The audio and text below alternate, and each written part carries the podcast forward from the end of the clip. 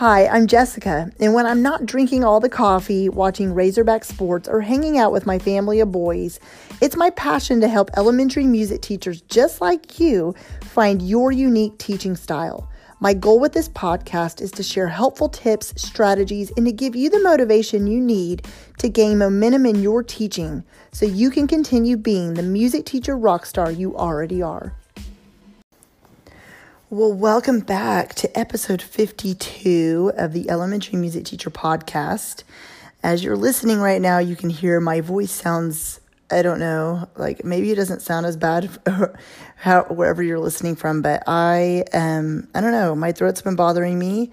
I'm not sick, but I think it's just allergies, which who gets summer allergies? That's the most random thing ever. But, anyways, here we are. So, uh, but, anyways, today's episode is music teaching resources and how to choose them. This is one of the main questions besides lesson planning and um, classroom management that I get asked the most. Now, I'm going to present this in a way that's a little different than you may have heard before because um, in a couple weeks, I am going to share a few of my favorite resources. But for now, today is going to be a little different. It's going to just be about you're thrown a bunch of resources, and how in the world are you supposed to choose what to teach from them? Okay. It gets a little overwhelming. So, we're going to break down today in a step by step approach exactly how to choose resources and how to use the stuff inside of them. Okay. so, you may, you probably do go to in person conferences and workshops and things like that. And some of you go to many of them. Some may just go to a few. Some of you, you know, maybe even travel across the country. Um, you may be listening to this and you may be, may even be a presenter. Um, but every conference, workshop you go to, they all have different materials usually that they sell. Um, what am I trying to say? In the lobby or wherever they have their material set up, right? And this is, it's amazing because you can look through these resources in person instead of just online, and you can flip through the pages to see what exactly the resources contain. But um, on top of that, it is a little overwhelming when you see all these different resources and you kind of want everything. But you sometimes don't know which ones to choose because there's so many. And maybe you're afraid of missing out and you're like, wait, if I get this book and not this one, am I going to be missing out? Am I not going to be getting the right one? It gets a little overwhelming knowing what to choose, and I so remember that. So, first of all, let me remind you of my experience. I've shared this story before, but I'm not going to go into the whole story. I just want to share this part of it. When I first walked into my very first teaching job, I had no resources except for some super old textbooks that when I say old, um, they were what you would consider from the olden days. My seven year old son basically calls anybody who's eight years old and older from the olden days. So, anyways, so they weren't really from the olden days. They were maybe like, I can't remember the exact year, but 15 years old, 20 years old, some older than the year I was teaching. So, they were old. Like, you know, when you look at the cover of a book and you can see the child on the book and they're wearing clothes that they weren't currently selling in stores, yeah, you know, you got some old textbooks.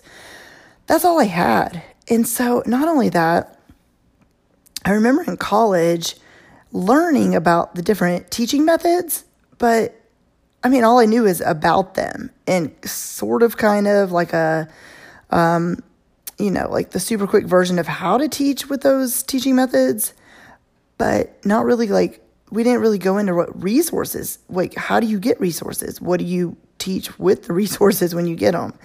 And so it was a little overwhelming in whether you just finished your first year teaching and you're listening to this, whether you're about to go into your first year teaching or whether you've been teaching several years, maybe you're still spinning your wheels and you're like, I have still have no idea what to do. It is very overwhelming. So let's slow things down and really focus on a step by step what resources to choose and how to choose them, okay?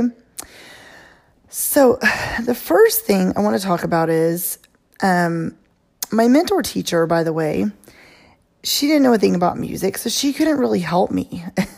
and so maybe I've talked to so many music teachers online. I do some one on one, like music teacher mentorship calls online. And a lot of the things I hear too is these music teachers telling me they don't have a mentor teacher, or there are music teachers in their district Or maybe they're teaching at a private school, but they don't want to bother them and ask questions because they don't know, you know, if you're busy, you can imagine the music teacher down the street's busy. So it gets a little overwhelming not knowing where to go for help, right? So I felt stuck, and maybe you feel stuck too. But let's go back to those old textbooks. I want to start there. So, what I did is instead of feeling defeated and being like, oh, woe is me, I don't have anything to teach from, I just said, you know what? There's got to be some hidden gems inside of these textbooks. So, I'm going to take them home and look through them. And then, lo and behold, what do you know?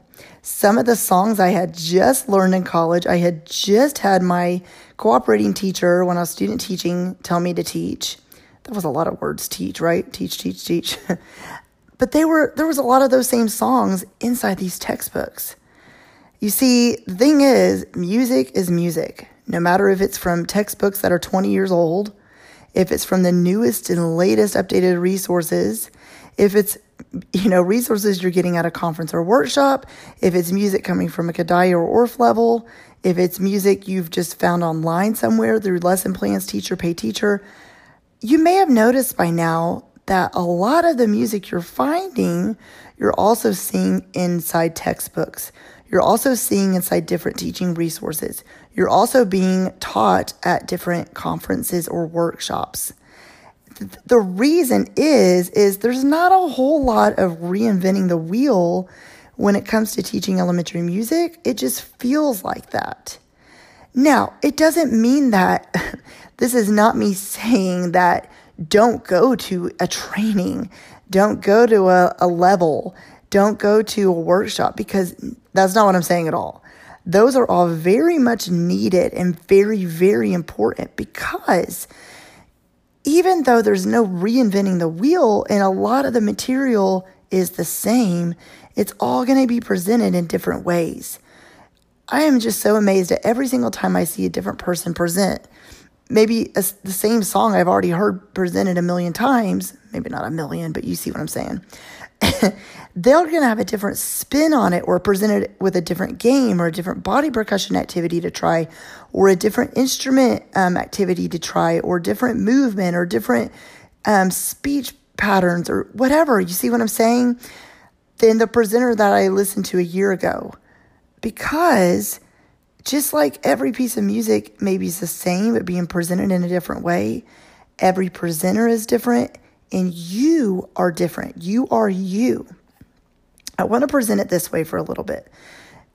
I'm a classically trained pianist. Okay. I started my degree, I think I've shared this story, but as a piano performance major, I switched to music education my sophomore year of college. Still to this day, I play piano for a lot of different weddings and things, but that's besides the point. What I'm trying to get at is like, let's say when I played Beethoven's Moonlight Sonata, one of my piano, one of my pianist friends also played the Moonlight Sonata, but she had a different spin on it. We don't have the same hands, the same brains, the same way of playing, we didn't have the same piano teachers growing up, so we learned to play just a tiny bit differently. We probably even had different piano teachers in college. So we played the, the Moonlight Sonata with different nuances, slightly different dynamics, and a touch of our own style. So do you see where I'm going with this? All those, the, although those textbooks were from the olden days, right? I'm putting that in air quotes. Some of the songs in there are the same exact songs I had also learned at different workshops and from different resources. But you're going to see the same, you know, kind of same songs presented in different ways, even if you get like two different resources to teach mallet instruments, for instance. You're going to see some of the same songs in there. Like I'm going to use one as an example Alabama Gal. That's a very um, uh, well, not famous. Well, I guess you could use the word famous. Popular is the word I'm looking for. Folk song. That I have a book that presents it as a folk dance, and another one that teaches basically the instruments, the mallet instruments, and a rhythm instrument pattern to put with the song. Are either of those wrong? No, of course not. So what I'm saying is, even if you get a couple resources and they have the same songs in them, they're going to present them in different ways. One might be focused on movement and another one might be focused on instruments, and that's okay. A lot of the music we're teaching to our elementary music, our elementary students is folk music. It means it's music that's been around for many, many years, right? So, just like different parts of the country or even parts of the world have different accents or different languages or ways of speaking, the same goes with music. Different folk songs will have different interpretations of how you want to teach it. Notice I said how you want to teach it. Yes, that's exactly what I meant to say. Because even though the books, like I just mentioned, there's going to be books teaching you how to teach a folk dance or instruments, you get to always put your own spin on it. Because you're the music teacher, you have your own unique set of students your own unique classroom, and your own unique school that no one else has but you. So a clinician might present the same song, Alabama Gal, let's use that as an example again, in a different way than even the two books told me to do it. So then it all gets confusing. So what you do with that information is you say, this book says to do this, this says this, and maybe this clinician or teacher or professor or whoever said to do it this way. So, what do you do? You go with what you're comfortable with. So, what I like to do is when I hear a song being presented to me in a lot of different ways, I don't try to do all the things because that gets overwhelming, not just for you, but for your students. So, maybe you want to teach them a dance, but maybe part of some instruments, but not the whole entire instrumentation. So, teach the folk dance and just maybe split a small group of students to do a xylophone part. Or you have part of your students doing a xylophone part, a few of them doing a drum part, and then the rest of the class learns the folk dance. Whatever you want to do is whatever's comfortable to you is completely fine. All right? You're probably thinking, okay, that's all great and all, but how do you choose resources? You're telling me how to use the resources, but how the heck do I choose them? All right, so even though I found a lot of useful things in the textbooks I had, I knew I wanted more. So what I'm going to encourage, what I want to encourage you to do, make a list, kind of like Santa does, right? And he checks it twice, okay? I really wish I could talk today, by the way, because I know I sound like an old man frog, but it is what it is, you guys. I'll sound better next time. Anyways, make a list of everything you want to do with your students, okay? Don't make a list of resources yet or books you want. Just make a list of what you want to do with your students. Then, down the list a little bit, make a list of any budget you have. Or if you know you're going to be getting a budget this coming school year, write that down. I know sometimes districts are really good about randomly handing out stipends to just the music teachers on random years. So if that's one of those years for you, then awesome. Okay, and then begin researching. Now, that can be that can mean a lot of different things. You can research online, you can research by asking others, you can research by going through any materials you have. Like I know in Orff level 1, um, for example, there's a bunch of resources listed in the back like in the index of the um, I'm sorry, the glossary of sorry, resources that they recommend. So I would go, do I pick every single resource from that list? Of course not. I would say, what do I want to do with my students? What's my budget? And then I look at that list and I would research each book to decide what do I need right now. But also ask around. Now, we already talked about you don't want to bother other music teachers, okay? But you know you have a couple of your maybe friends from college. Maybe it's a music teacher that you collaborate with sometimes. Maybe it's someone you feel comfortable emailing just to ask, hey, would you choose this rhythm instrument book or this one and why? What do you like about each of them? But you know who else is your best friend? Amazon. a lot of the resources you can honestly find on Amazon. And here's the thing the reviews are pretty good. The reviews people put on there are pretty good. And you can not only just read the reviews, but you can sometimes see sample pages or a list of songs or how they're presented just by clicking around sometimes on the images too. Okay, so just do some research first of all after you make your list. So, for example, let's talk about let's break this down for an example. If you know you know you want to teach boomwhackers, maybe you look on Amazon and you're going to see a ton of books on how to teach boomwhackers. So then you kind of maybe get overwhelmed, just shut your computer off and walk away. No, let's not do that. Okay. So, how do you choose? Choose based on your students' needs, what the reviews say, how long are you wanting to spend on boomwhackers? Maybe in a particular lesson, a nine weeks? Are you wanting to cover it all school year? Are you wanting to just do it with centers? Are you wanting to do it with whole class instruction? Or, like I said, centers, which is small group instruction? Do you want to do it with just your lower upper, I'm sorry, your lower elementary or upper elementary or both? So then, after you kind of know what you're needing and what you're wanting to do with your students, you can base your decision on that and choose a book. And yes, I said a book that will teach boomwhackers based on your needs. This is how I went about choosing every single resource I own. Is the process tedious? Of course it is, but is it worth it? Yes. So, here's the other cool thing about making a list. Even though you can look online for resources, my favorite way to choose resources, honestly, is in person because you can honestly flip through the books, you know, a little bit and look through them, really look at the instructions.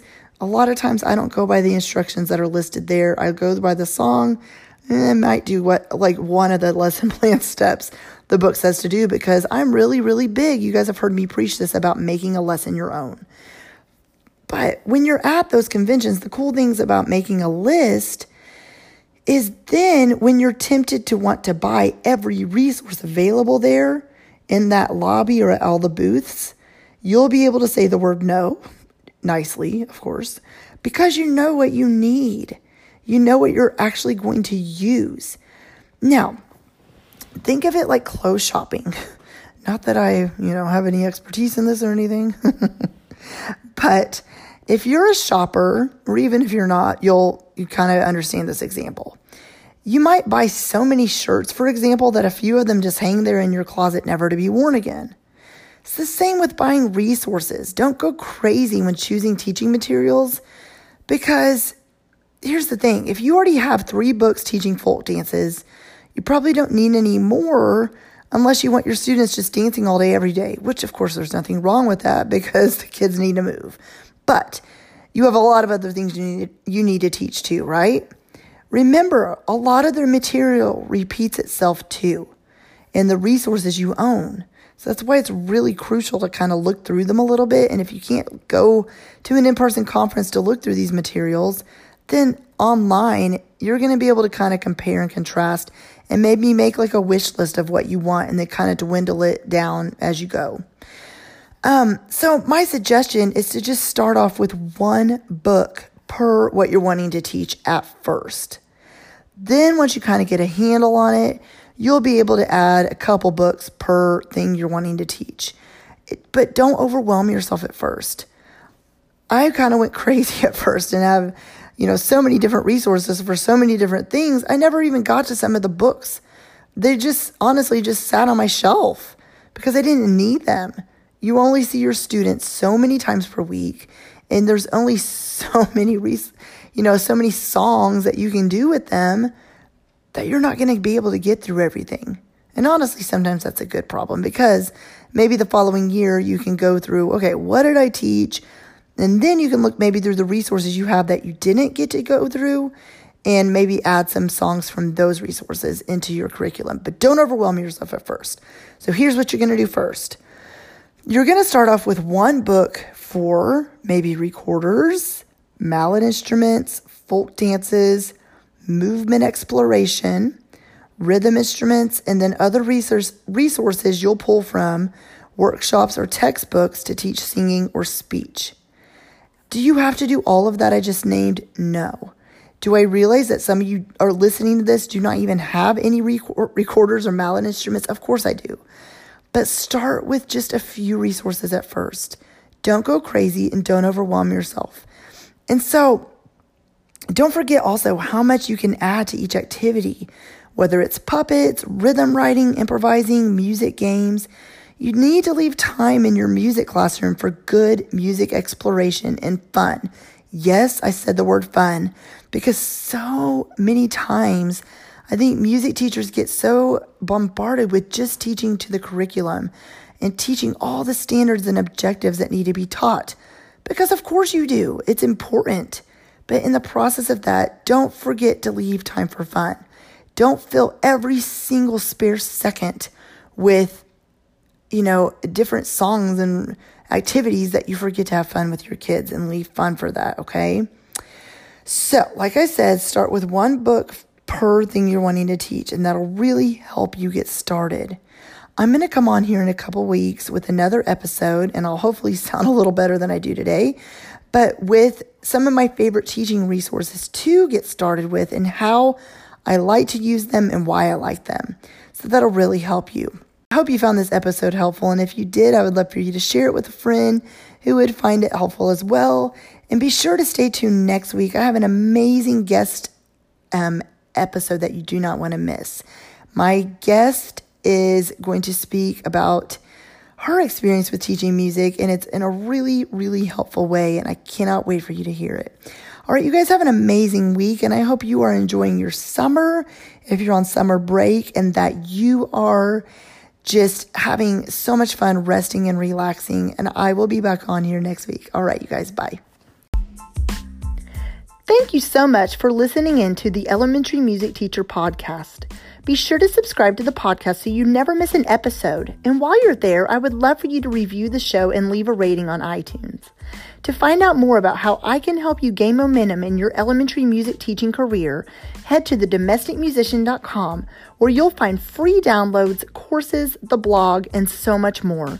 Continue teaching music and never doubt the impact you're making each and every day in the lives of your students.